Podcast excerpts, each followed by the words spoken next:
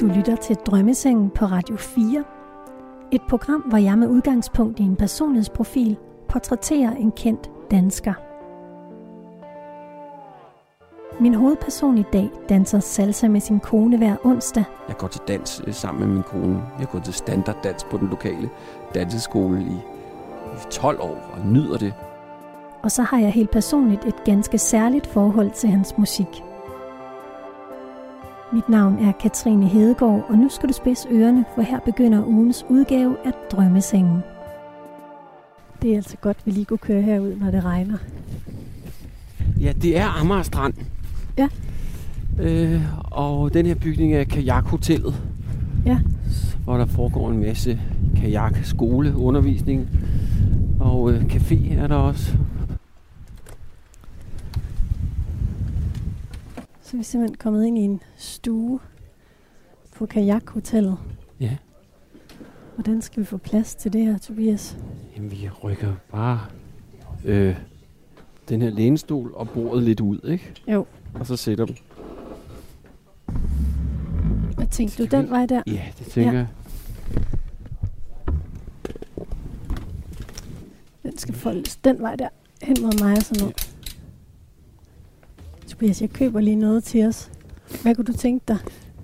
Øh, jamen, det ville da være dejligt med en kop kaffe. Ja, Simpelthen. Bare sort. sort kaffe. Ja. Noget koldt også? Og, og en dansk vand.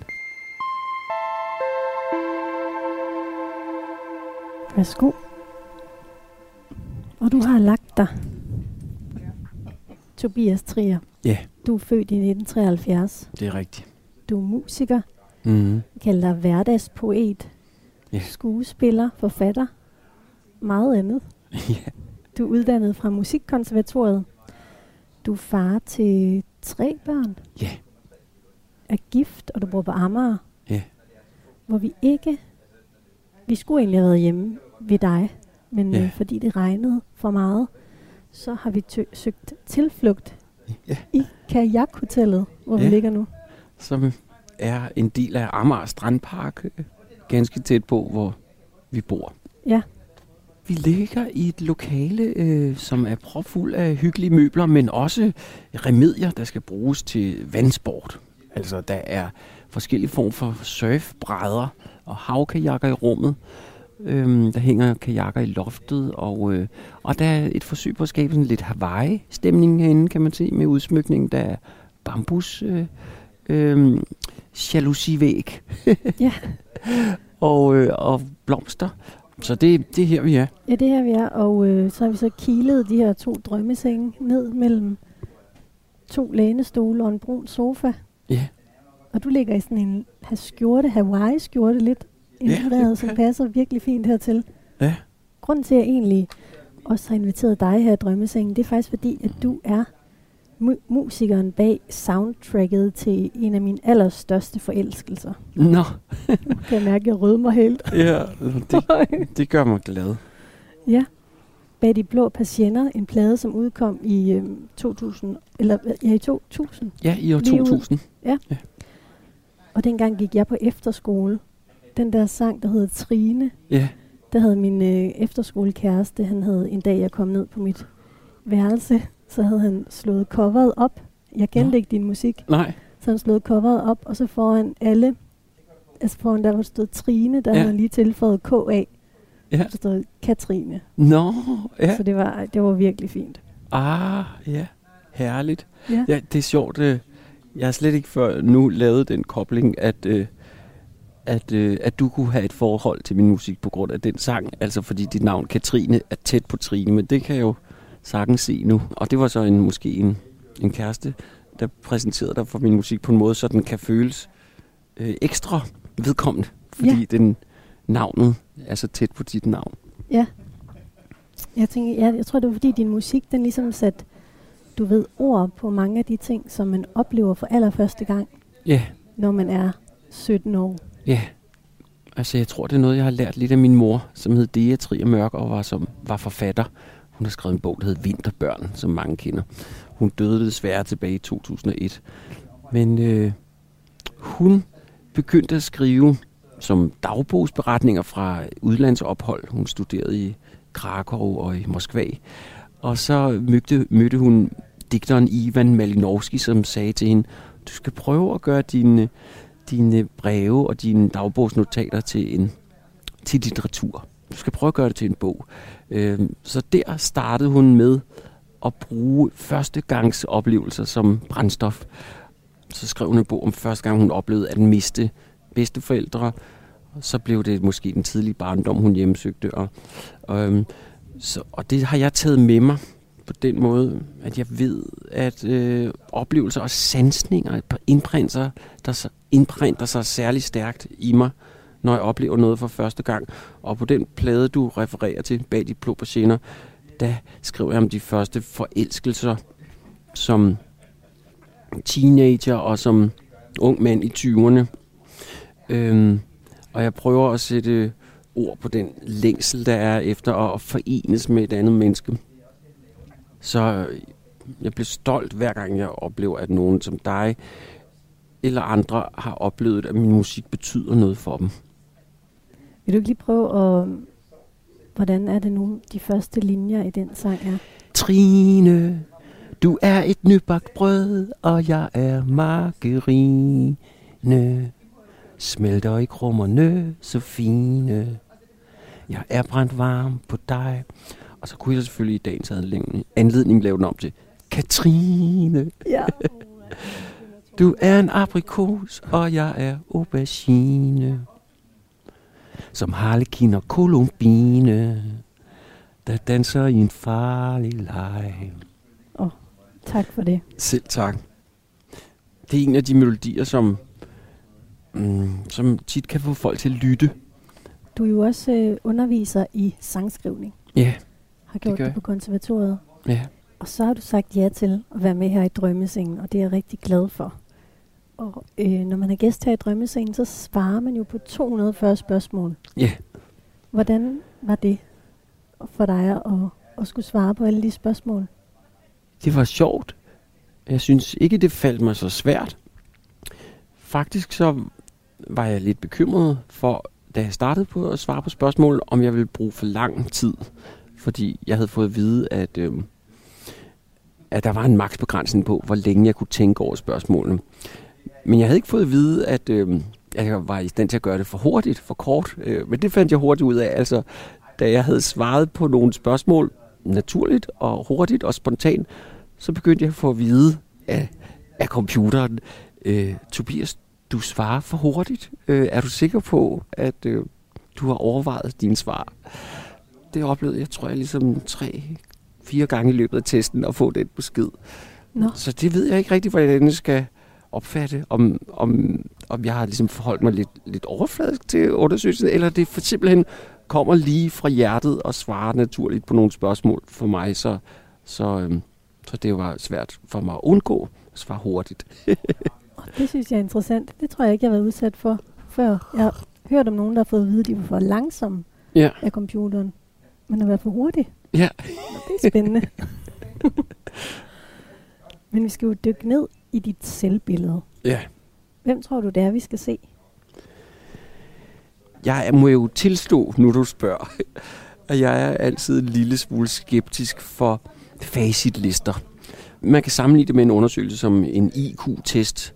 Den kan sige rigtig meget om, hvorvidt folk er dygtige til at løse nogle bestemte opgaver, men den kan slet ikke sige noget om, hvordan man fungerer i et samspil med andre mennesker. For eksempel fungerer på en arbejdsplads og indtager en funktion i en social gruppe, som i virkeligheden er det vigtigste i livet.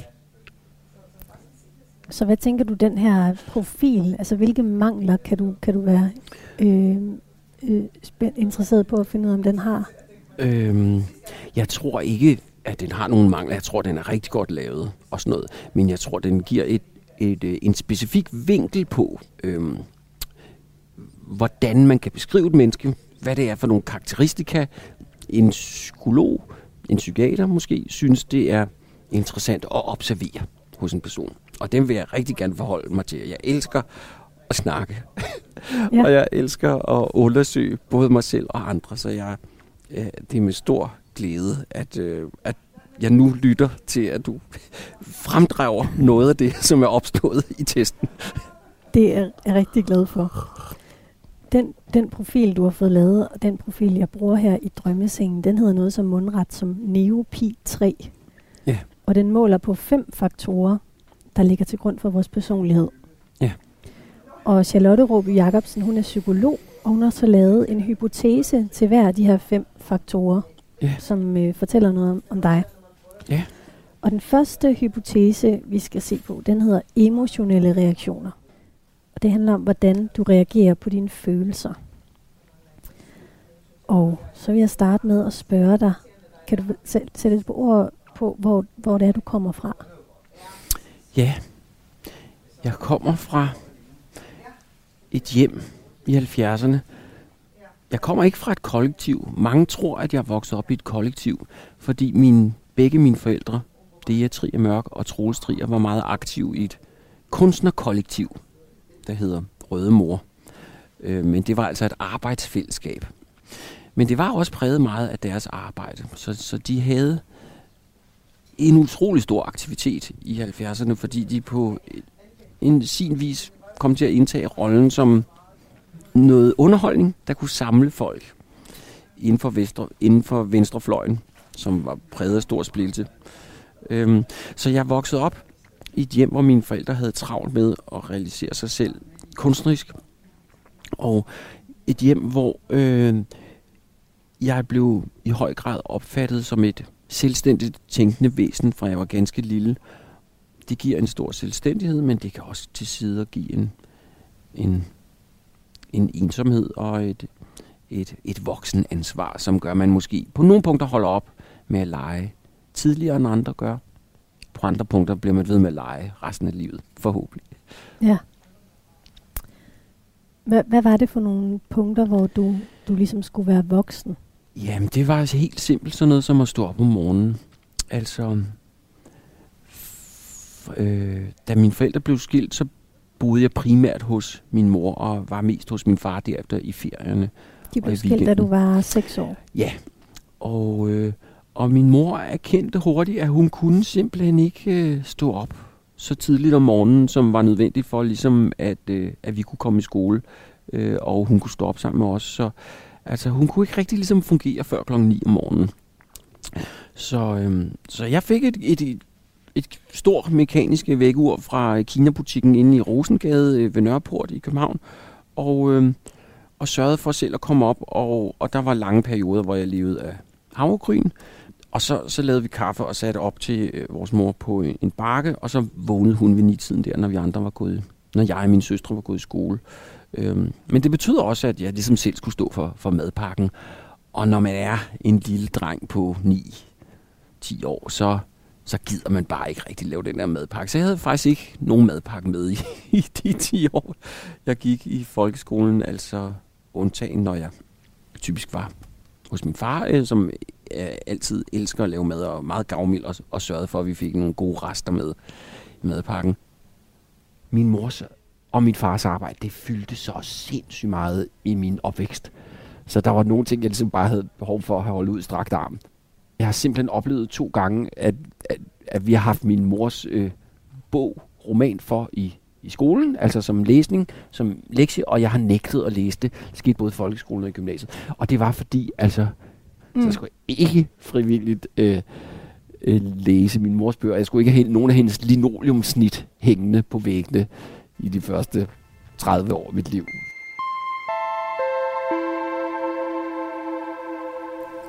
Tobias Trier, nu læser den her emotionelle reaktion op for dig. Ja. Tobias har gode personlige ressourcer til at håndtere pressede situationer. Han tager ofte tingene med ro og har ikke tendens til at bekymre sig unødvendigt. Når noget er særligt svært, kan han opleve øjeblikke, hvor hans sædvanlige optimisme svigter ham. Men han vil oftest finde balancen igen. Tobias har tendens til at agere impulsivt og give efter for pludselige indskydelser. Ja, kan du genkende det her? ja det kunne jeg bestemt. Jeg har altid følt, at jeg, at jeg hvilede i mig selv på den måde, at jeg har altid haft en vis tiltro til, at jeg havde noget at byde på, at jeg havde noget at sige, om det så var gennem musik eller ved at tegne, som jeg gjorde rigtig meget, som jeg var dreng. Jeg har ligesom altid stolet på, at jeg havde en kerne, at der var noget, jeg var dygtig til. Og, øh, og det kan være en stor gave at have, for så er det også lettere at være spontan og være impulsiv, fordi så oplever man, at det går godt, når man prøver at tegne noget nyt, eller spille et nyt instrument. Og når man har oplevet det et par gange, så bliver det jo nogle gange en selvforstærkende proces, hvor man bliver endnu dygtigere til at kaste sig ud i noget. Men så kan der være store områder i livet, hvor jeg slet, slet ikke tør at kaste mig ud i noget. Hvad er det for eksempel? Øhm, jamen, øh, øh, altså, der er en masse ting socialt, øh, hvor jeg ikke tør øh, tage ordet og, øh, og i og for sig fylde og henlede opmærksomheden på mig selv. Øh, det føler jeg mig tryg ved, hvis, jeg, hvis det er en situation, hvor jeg øh, skal udføre noget kreativt, eller hvis jeg skal optræde, øh, agere centrum for folk øh, i en underholdningssammenhæng. Men øh, i andre dele af det sociale liv, der kan jeg være sky. Altså det kan være sådan noget helt simpelt som øh, at ringe til folk. Øh, der har lurer der altid en lille angst i mig for, at jeg måske forstyrrer dem i noget, der er vigtigt. Så selvom jeg måske havde fået dit telefonnummer forud for det her interview, og, og det ville have været fornuftigt lige at ringe til dig øh, i går aftes og tjekke op på det der aftale i dag, så vil jeg have foretrukket sms'er, fordi der vil altid være en lille angst for mig, øh, i og med, at jeg er bekymret for, om jeg ligesom er til gene for dig.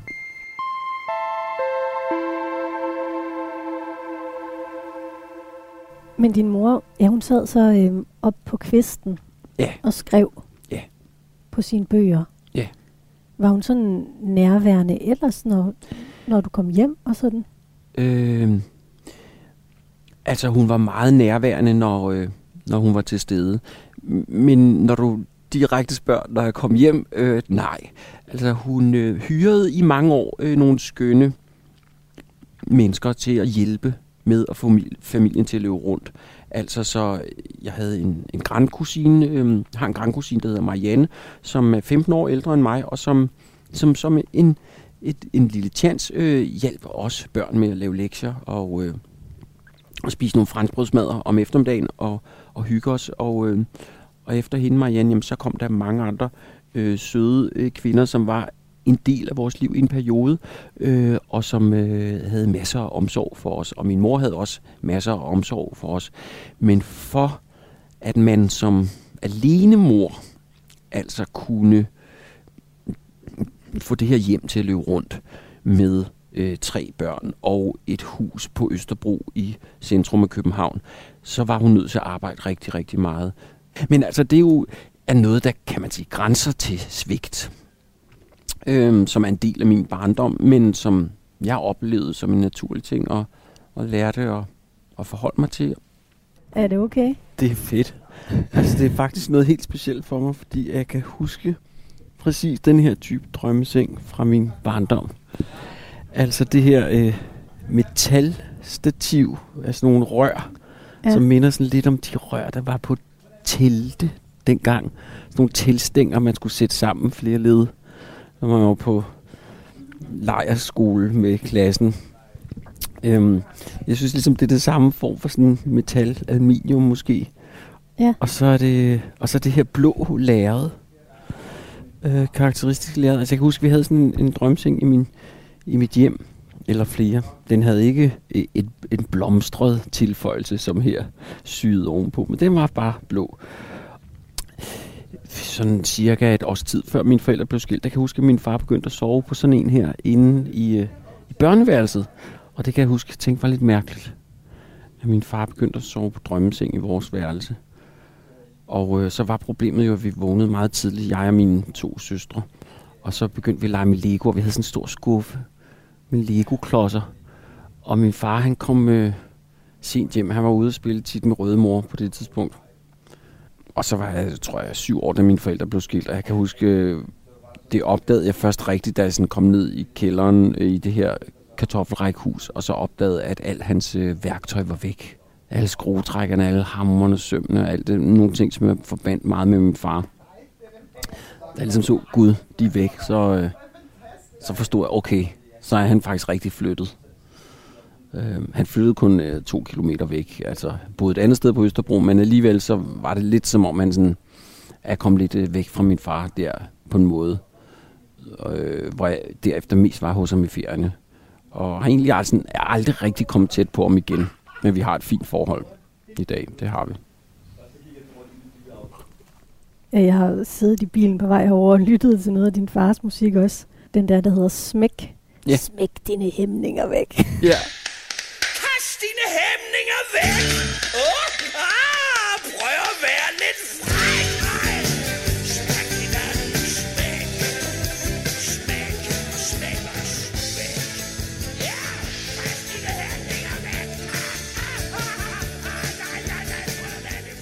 Den er virkelig god. Jeg sad bare og klukkede og grinede i bilen. ja.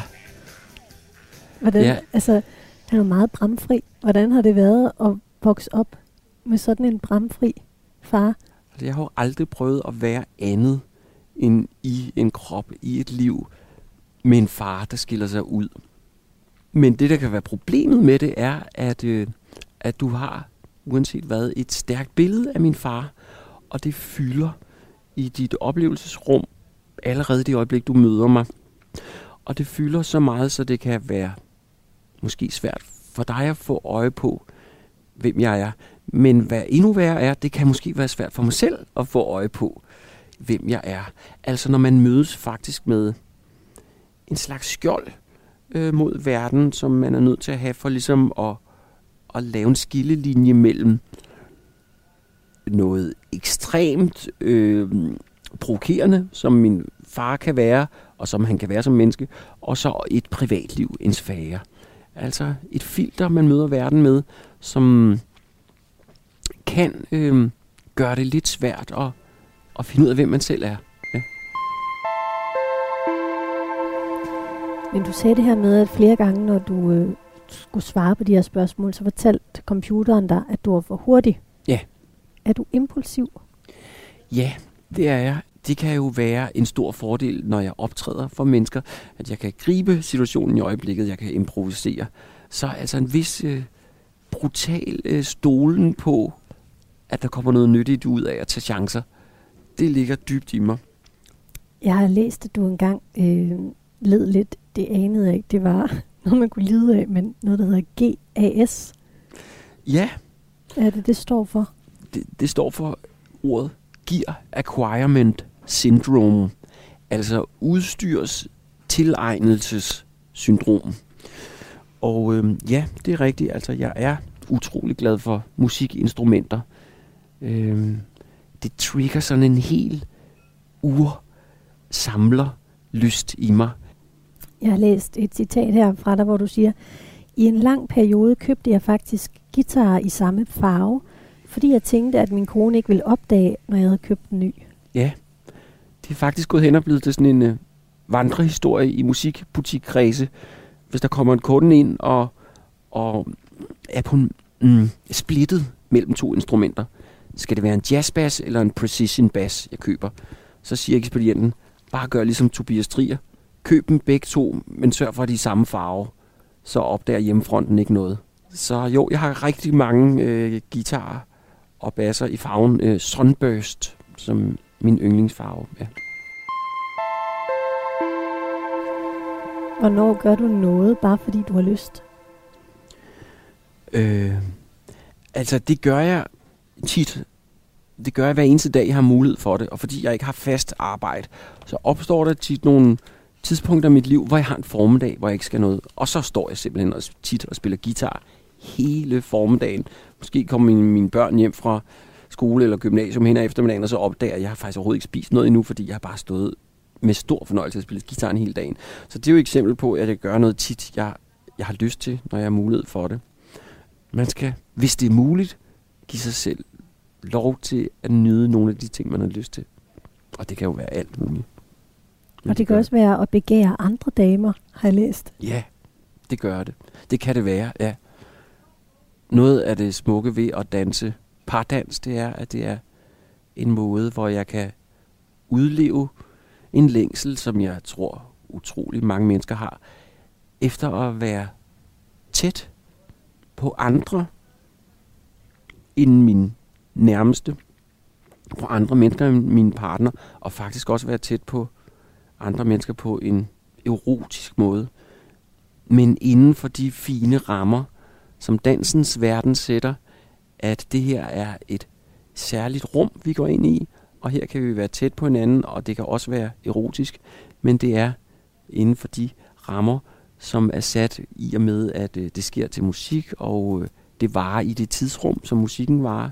En dans eller flere danse, og vi danser med tøj på, og det er anstændigt. Øhm, men derudover kan det jo være, være tæt, og også være et udtryk for begær. Og øh, min kone er også rigtig glad for at danse, og ja, vi mødte hinanden på et salsa-diskotek klokken 2 om natten i 2001, så det har altid været en fælles tråd i vores liv.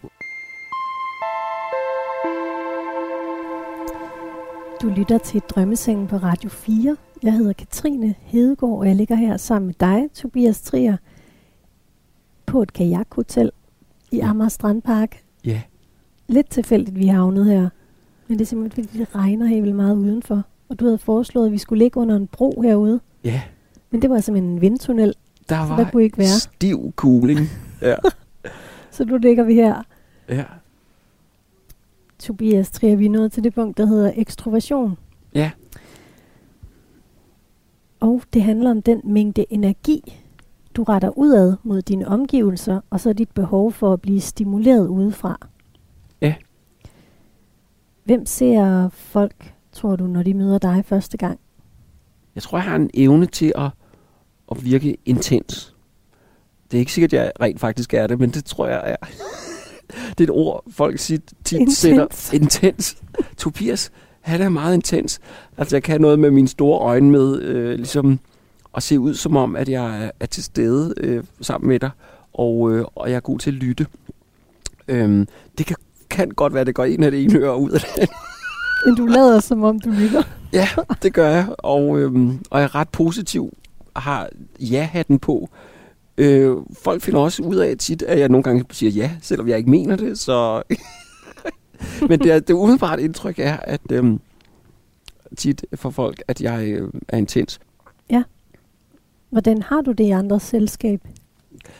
Altså, jeg har lige fra jeg var helt lille observeret hos mig selv, at jeg har evnen til at være alene. Og lige fra jeg var lille, har jeg faktisk haft en lille angst for, at jeg er for god til at være alene.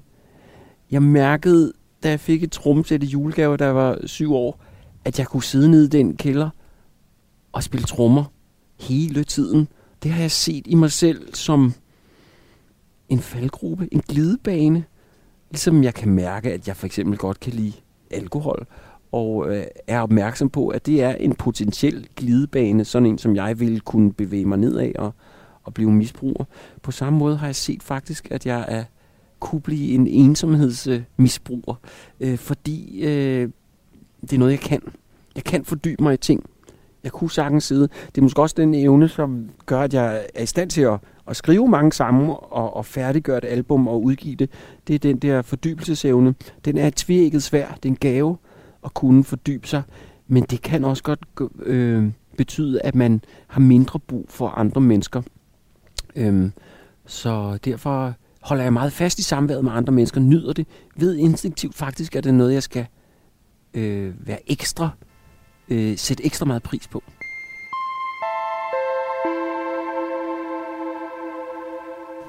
Nu læser jeg ekstroversion op for dig. Den er ikke så lang, den her. Men den kommer her. Tobias kan ved første møde virke reserveret. Men når man lærer ham at kende, vil man opleve en, der trives i andres selskab, og oftest fremstår positiv og i godt humør. Han giver sine meninger til kende, træffer sine egne beslutninger og siger nej til det, han ikke vil. Ja, yeah. Der står det her med, at, at øh, du kan virke reserveret ved første møde. ja. Øh, Kan du genkende det? Og hvor Ja. kommer det fra? Øhm, jamen, det, øh, det er jo sådan nogle ting, man ikke kan styre, men det er jo nok fordi, at, øh, at jeg er en lille smule sådan, du ved, økonomisk med mine øh, energiudladninger og mit øh, humør. Så, øh, sådan kan der være mennesker, man ser en ny side af, når man har oplevet dem noget tid. Ikke? Og sådan en person tror jeg, jeg er. Hvis jeg bare kom ind her i kajakhotellet og øh, bestilte en kop kaffe og gik ud igen, så er det sandsynligt, at mange mennesker vil tænke, han ser lidt, lidt tør ud, lidt øh, indstinkt, lidt, lidt indebrændt, øh, lidt... Øh, Indebrændt. lidt øh, ud som om, at øh, han giver ikke ved dørene. Og så øh, er der en eller anden situation, øh, hvor som kalder på noget en en anden aktivitet i mig, og så kan folk se nogle flere sider af mig. Øh, men det er jo ikke noget, man sådan rigtig selv er herre over. Altså, øh, på trods af, at jeg sådan smiler øh, som udgangspunkt, så, så tror jeg bare, at øh, øh, jeg har, der er en stor del af mig, som er lidt genert. Øh, og lidt øh, ængstelig for, om, om jeg øh, øh, skiller mig ud, øh, som gør, at jeg øh, så øh, er lidt, øh, holder lidt på formerne øh, ved, ved første øjekast. Indtil man lærer mig at kende, så er jeg sådan et skrigende monster, der ligesom øh, springer ud med, øh, med sylespidse pigge af selvrealisering og grufuld øh, kunstnerisk aktivitet. Fin beskrivelse. Ligger du stadigvæk godt, Tobias? Jeg ligger så godt her og kigger ud på nogle planter ved Amager Strand, som bevæger sig i vinden. Ja. Gud, hvor er det godt, vi kan ligge herinde. Med varm kaffe i tør vejr. Ja. Nu er vi nået til det punkt, der hedder åbenhed. Ja. Det handler om, hvor åben du er over for nye oplevelser af forskellige slags, og din indstilling til forandringer. Du har givet udtryk for i din profil her, at du sætter virkelig stor pris på æstetik. Ja. Hvad gør det så gældende i? Det gør sig gældende i, at jeg for eksempel synes, at mennesker er smukke. Altså, den måde, vi som mennesker ligesom øh, smykker os for hinanden, eller ser ud på, eller er på. Øh, Men hvad Og- og opfatter jeg- du som smukt? Så du siger mennesker, alle Ja. mennesker. der er uendelig meget, jeg opfatter som smukke. Jeg opfatter møblerne, som vi ligger i, og, og dem, som vi ser på omkring os som smukke. Så jeg tror, mm, det er nok noget, der ligger helt øh, dybt som et urinstinkt i mig, at ligesom søge øh, Øh, nogle bær i en busk. Jeg kan se, måske det havtorn, måske kan jeg spise det bær, måske smager det godt, måske giver det mig den næring, jeg skal bruge for at komme igennem dagen i morgen på en glad måde. Og den ligesom søgen efter den gule havtornbær, det, det forplanter sig til alle mulige andre ting, jeg søger af smukke ting i livet. Hos mennesker og de ting, vi gør, og de ting, vi udtrykker os igennem. Øhm. Nu læser den op for dig. Åbenhed. Ja. Tobias er intellektuelt nysgerrig og har mange forskellige interesser. Han dyrker det fantasifulde og har nemt ved at tappe ind i sit eget kreative univers, når han skal udvikle nye idéer eller alternative løsninger. Han værdsætter æstetik og kan i visse tilfælde blive berørt, når han oplever noget, der er særligt smukt. Tobias stiller spørgsmål til det, han oplever, men står også fast i egne værdier og tager ikke noget for givet. Nej. Ja, jeg bliver tit rørt af, af sange eller digte. Så du kunne godt genkende det, der stod her. Ja, Det er også mange, mange af de ting, du har fortalt. Du lytter til Drømmesengen på Radio 4. Jeg hedder Katrine Hedegaard, og jeg ligger her sammen med dig, Tobias Trier. Er din Ja. kaffe stadig varm? nej, Nej, men jeg nyder den alligevel. nu er vi nået til punktet venlighed. Ja. Det handler om den rolle, du påtager dig i relation til andre mennesker, og hvor modtagelig du er over for andres opfattelser. Ja.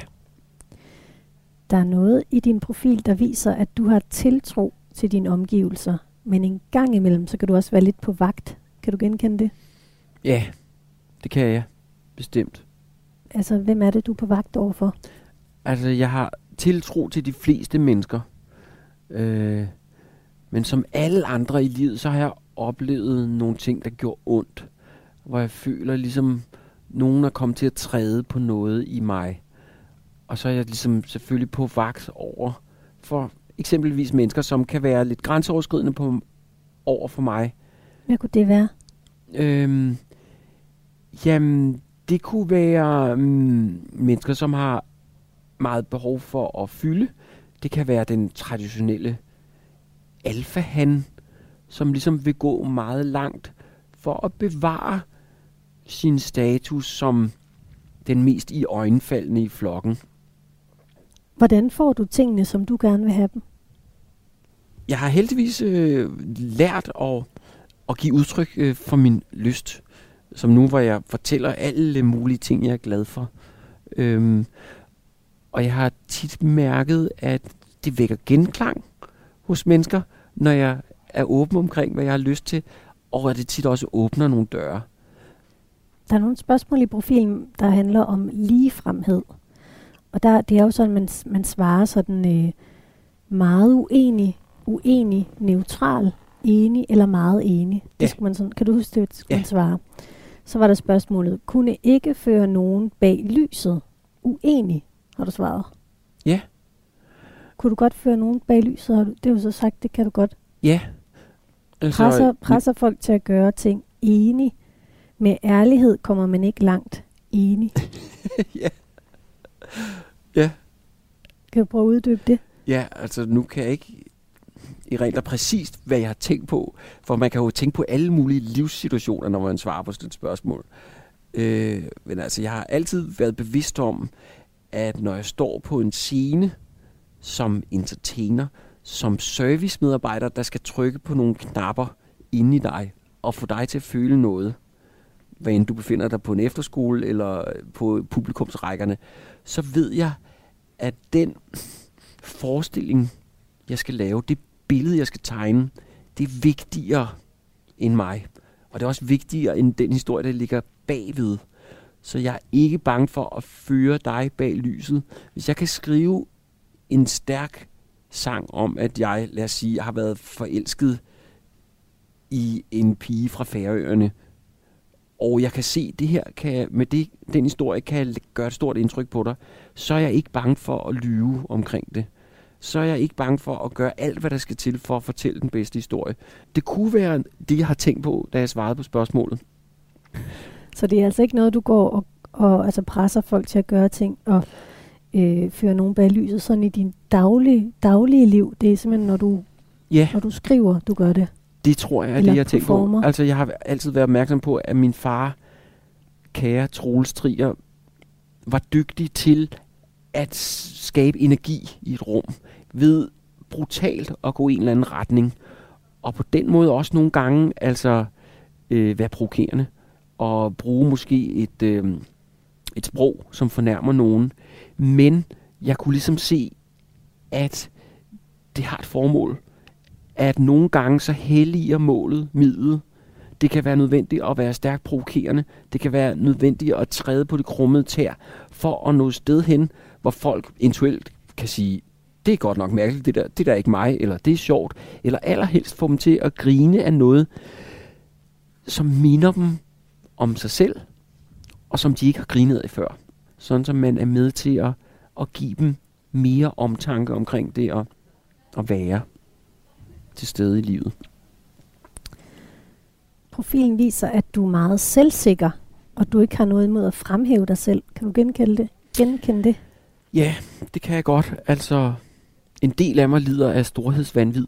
Øhm, det gør det på den måde, at jeg har, fra jeg var ganske lille, har jeg mærket, Gud, jeg kan noget med musik, som ikke så mange andre har. Hvis det gælder om at være, øh, hvad skal man sige, all-round musiker, så er der sgu faktisk ikke rigtig mange, der er bedre end mig, fordi jeg kan spille på et professionelt niveau på trommesæt, på basgitar, og, øh, og jeg er nået et vist stykke vej som sangskriver, men jeg kan jo sagtens se, at i et samlet tæppe, kludetæppe af dansk musik, der udgør jeg jo bare et ganske, ganske lille hjørne. Men øhm, jeg har lykkeligvis ligesom fundet ud af, hvordan jeg kan holde det lille hjørne, det der lille jordløjet øh, levende, hvordan jeg kan vande det og, og blive på en eller anden måde i stand til at få det til at, at blive ved med at give en, en livsbane for mig. Nu læser jeg venlighed op for dig. Ja.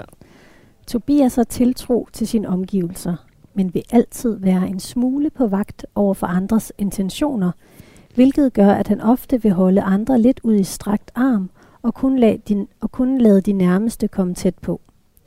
Han er taktisk og dermed bevidst om, hvordan han skal påvirke andre og situationer til sin fordel. Tobias har sympati for andres ulykke og er hjælpsom, uden at han lader det stå i vejen for egne interesser. Han har kun en vis tolerance for provokationer og fremhæver gerne egne kvaliteter. Hold da op. Det lyder en mundfuld. Af de, alle de ting, du har læst op nu, der er det nok øh, det mest indholdsrige afsnit. Ja. Sikke en... Sikke en butik. Er det mig? det, det, altså det, det, det bonger ud på grund af, at du har svaret på den måde ikke? Jo, det gør det. Og du har så forklaret det der med, øh, altså det taktiske, ikke? Hvad det Ja. handler om, og Ja. hvordan du påvirker andre. At det handler om, når du skriver, Ja. at det ikke er noget, du går rundt og gør i din hverdag. Nej. Og så det her med, altså, altså Altså- du har også forklaret det her med, hvem du kan være på vagt overfor. Ja. Øhm, altså for eksempel alfahander, Ja. som overskrider dine grænser. Ja. Kan du komme med et eksempel på det? Ja, det kan jeg godt. Ja, altså, jeg kendte for eksempel en, en skøn øh, journalist, som desværre ikke lever mere, men som var i min store bekendtskabskreds. Og han havde en dej, masse dejlige egenskaber, og var en virkelig god journalist. Han var krigsreporter i mange år for Danmarks Radio. Men jeg kan huske, at han også nogle gange havde en meget bestandt måde ligesom at være maskulin på hvor jeg kan kunne mærke, at øh, den levnede ikke øh, plads til, at man kunne være på så mange andre måder. Den levnede ikke plads til at være maskulin på andre måder, når man var i, i bestemte situationer og i hans nærhed. Så der kan jeg mærke, at jeg, jeg elskede ham og elsker ham den dag i dag, men der var også situationer, hvor jeg ligesom øh, vidste, her skal jeg måske lige søge et andet sted hen, fordi øh, jeg har ikke lyst til at gå ind øh, i den, i det rum. Ja. Var, altså var det fordi dit eget, altså du, du fortæller det her med, at, at du har en, du lider en vis form for storhedsvandvid. Altså har det også noget at gøre med, at dit eget ego ikke kunne være der, måske, eller hvad? Det kan det måske godt have. Altså, øh, det tror jeg nu ikke. For jeg øh, har intet imod at indtage andre positioner i et selskab, end at være den, der er i centrum. Øhm, jeg har spillet meget fodbold i mit liv, uden at jeg rigtig ved noget om fodbold, men jeg var der med på et hold, der, der vandt Danmarks mesterskabet i syvmandsfodbold i 2011. Og, og det er så tydeligt, at når jeg spiller fodbold, så indtager jeg en helt anden position i en gruppe, end jeg vil gøre naturligt i musik. Så det afhænger jo af, i hvilken sammenhæng man er. Måske er der nogle mennesker, der altid indtager den samme rolle, men øh, jeg indtager forskellige roller. Og i kreativ sammenhæng som musik, der har jeg ja-hatten på, og der vil jeg også meget ofte trække mig tilbage, hvis jeg kan se, her er det godt for vores fælles øh, gennemførligheden af det her kunstneriske projekt, at jeg træder lidt til side og er en vandbager. Øh, jeg er jo født i, i vandbærens øh, tegn. Øh, ja, så det afhænger meget fra situation til situation. Der står det her med, har, han har kun en vis tolerance for provokationer og fremhæver gerne egne kvaliteter. Den der, altså hvad kan provokere dig? Jamen, det kan være spild af tid, for eksempel. Altså, hvis, lad os sige, vi er ved et selskab, en, en 50-års fødselsdag eller sådan noget, og der har været meget lange taler, som gør, at hele arrangementet er blevet forsinket tre timer. Altså, og hvis toastmasteren så til sidst stiller sig op for eksempel og holder en tale, som er dobbelt så lang som alle andre taler, der har været indtil nu. Og det var meningen, vi skulle have danset, men alle folk er faldet i søvn for en time siden, fordi vi er blevet tre timer forsinket. Så har jeg simpelthen ikke tålmodig til det. Så, så kan det godt være, at, at det vil være det mest korrekte og ligesom høfligt lytte, men så, så er den, der smutter. Fordi jeg så tænker, går du simpelthen hjem fra festen. Ja, yeah, for at, så jeg, hvis jeg simpelthen kan mærke, at jeg er blevet træt, og at, øh, at vi har at gøre med, lad os sige, mangel eklatant mangel på situationsfornemmelse, så kan jeg godt være den, der går hjem eller bryder ind siger, og siger, ah, det går ikke. Nu, nu, er du, nu er vi nået en grænse. Bliver du så sur, eller går du bare din Jeg, vej? bli, jeg føler ikke selv, at jeg bliver sur, men jeg tror faktisk godt tit, at folk kan opleve, at jeg virker sur. Øhm, og jeg kan også godt i vi- visse situationer være insisterende omkring noget, øhm, ud over rimelighedens grænser. Øh, og det er der, hvor jeg kan komme til at, at få med nogle uvenner, for eksempel. Hvis jeg øh, i en diskussion kan blive meget insisterende omkring en eller anden pointe, jeg gerne vil have frem, øh, og så med min måde at tale på og være til stede og, og tage fokus kan øh, komme måske, til måske at, at fylde for meget og træde andre over tæerne. Det, det er nok der, hvor jeg øh, altså selv har nogle ting, jeg skal arbejde med for at, at undgå at, at træde andre mennesker over tæerne og, og for at beholde de skønne venner, jeg har. Nu er vi faktisk nået til det sidste punkt. Ja. Der hedder samvittighedsfuldhed. Og det handler om, hvor stærk din beslutsomhed er, og hvor stort dit drive er i forhold til at nå dine mål. Ja. Hvis du nu har en liste over en masse ting, du skal. Ja. Der er nogle opgaver, der kræver meget af dig, og så er der nogle opgaver, der kræver mindre. Ja. Hvad vælger du så først? Altså, jeg er ret lystbetonet, så hvis der er noget, som jeg er begejstret for og inspireret til at lave, og som er med i puljen af ting, der skal laves, for eksempel arbejdsmæssigt eller sådan noget, så kaster jeg mig over det. Øh, så, så jeg har behov for hele tiden at forsimple verden, sådan så jeg øh, udskyder nogle ting, der kan udskydes, men det kan også godt blive en, en sovepude, og det kan også godt føre til, at jeg ligesom laver ting i sidste øjeblik. Du træffer hurtige beslutninger, ikke? Jo. Går det nogle gange for hurtigt, og har det nogle konsekvenser? Ja, nogle gange har jeg simpelthen truffet nogle forkerte beslutninger. I 2001, øh, der begyndte jeg at spille med Alberte. Den skønne Steffen Brandt fra TV2, han har hjulpet mig meget i min karriere, især i starten af min karriere. Og han øh, satte mig sammen med, med Alberte i et skønt øh, projekt, der hed Uden for sæsonen, hvor vi spillede på Bornholm øh, uden for højsæsonen. Og det var skønt, og vi begyndte at spille rigtig meget sammen. Og så, så spurgte Alberte, om jeg ville synge med på hendes nye plade. Og så synes jeg på det tidspunkt, jeg synes, jeg var mere trendy end Alberte. Jeg synes, jeg var mere sådan funky. Så jeg sagde ligesom nej, fordi jeg så mig selv som Danmarks svar på Bæk. Og øh, Storhedsvandvidet. ja, og så kan jeg bare se bagefter, det var jo totalt åndssvagt, fordi altså, for det første så laver jeg jo alle mulige former for musik, for musik. Altså jeg laver musik til børn, og jeg laver musik til film, og til teater, og til mig selv og sådan noget. Så der er jo ikke noget musik, der er finere end andet. Og for det andet, så kan jeg se bagefter, at det er jo en, øhm, en, en selvoptaget ligesom forfængelighed. Øhm, og, og jeg kan også huske, altså da jeg øh, var indstillet til årets øh, Popshop-pris, øh, det som svarer til P3-prisen i dag, i konkurrence med øh, Outlandis, så kan jeg huske, at jeg ligesom synes, det var under min værdighed at bede dig, Katrine, som var en af mine unge fans på det tidspunkt, om at stemme på mig. Øh, fordi jeg synes ligesom, jeg var hævet over, jeg kunne kun forholde mig til kunst. Det der praktikaliteterne omkring øh, kunst, som for eksempel, at man også skal have nogle købere, eller nogen, der stemmer på en ved en konkurrence og sådan noget, det var, det var under mit niveau. Øhm, jeg under Outlandis alt, at de vandt den der skytte, men det var efter at sige, kun sådan 10 stemmer, der skilte os, og så kan jeg da sagtens se i, i, i, i, øh, i bagklogskabens skyld, jeg skulle da have rakt min hånd ud efter dig, som godt kunne lide min musik, og, og bedt dig over at stemme, lige der, hvor jeg rent faktisk havde brug for det. Øhm, og, på sam, og, og der kan jeg jo se, at min forfængelighed ligesom øhm, har ført mig i en forkert retning, hvor jeg lige i den situation selvfølgelig truffet en forkert beslutning. Hvordan har du det i det liv, du lever? Er du tilpas? Ja, det er jeg. Der kan være perioder, hvor jeg bliver ked af det, hvor jeg mister modet. Men generelt har jeg det godt. Generelt føler jeg, at jeg er lidt som en korkprop, der vil op til overfladen af mig selv. Og jeg har gudskelov altid haft en rimelig stabil sådan psyke. Øhm, og det er nødvendigt at have. Det er i hvert fald rigtig stor fordel at have, hvis man er vokset op i en familie med kunstnerisk arbejde, og vil prøve selv at leve kunstnerisk arbejde. Fordi der er mulighed for mange nederlag.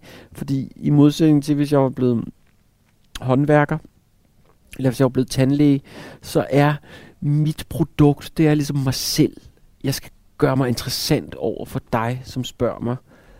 Og det øjeblik, jeg ikke er interessant mere, så har jeg tabt. Så har jeg ikke bare spillet falit som den håndværker med kunstens arbejde, jeg er. Så har jeg spillet falit faktisk som menneske.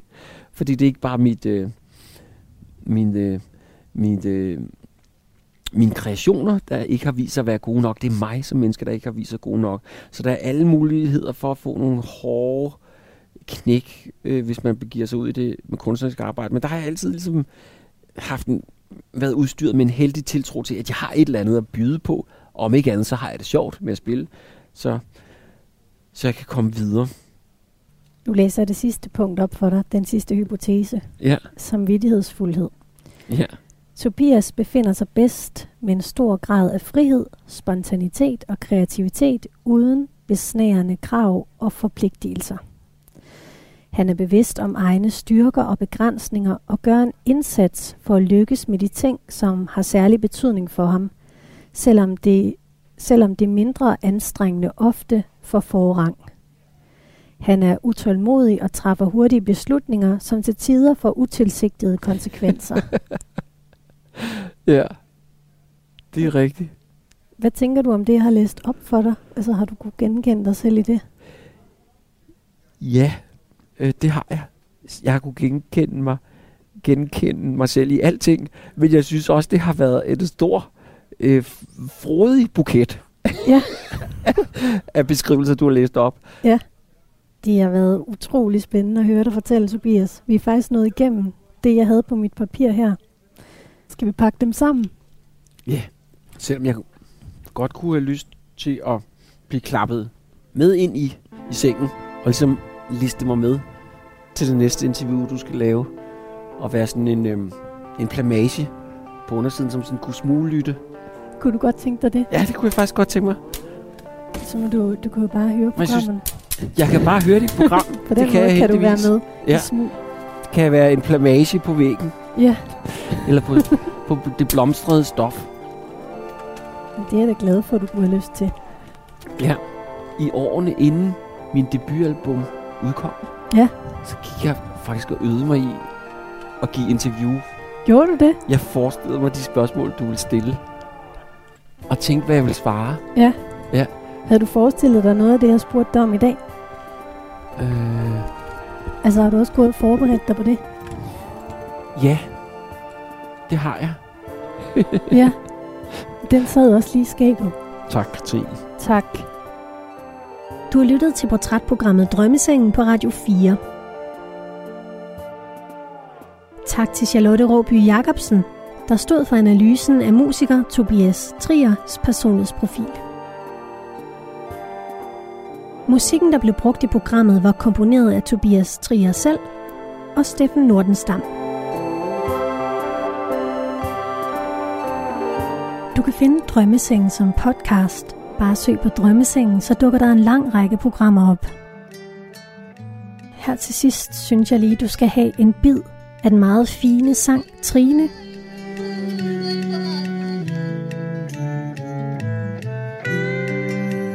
Mit navn er Katrine Hedegaard. Tak fordi du lyttede med. Trine Du er en alvetop, og jeg er din lavine en bjergbestiger uden line. Jeg kommer aldrig over dig. Jeg kommer aldrig over